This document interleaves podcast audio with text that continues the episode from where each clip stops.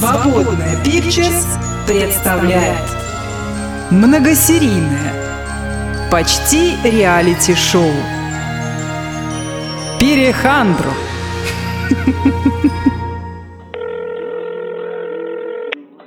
Здорово, Алехандро. Слушай, звоню тебе, а ты не берешь. Ты куда пропал-то? Да я тут в ДТП попал. Помяло меня сильно. Весь день ушел на оформление.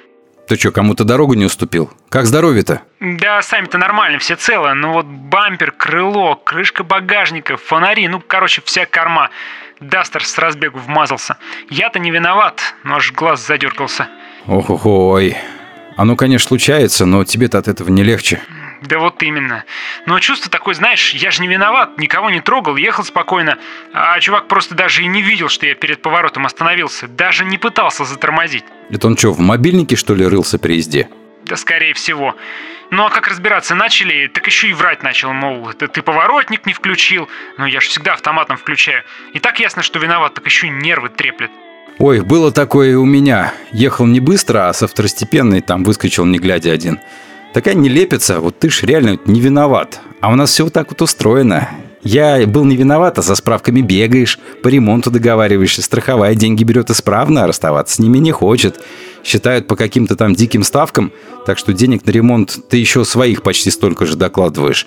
А главное, ведут себя так, будто ты последний кусок хлеба у них изо рта вынимаешь. Да вот же, теперь мне еще предстоит...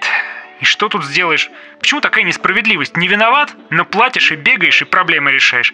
А как заикнешься об этом, сразу скажут: надо было каско брать, а не ОСАГО. Как будто ОСАГО это не страховка, а налог какой-то.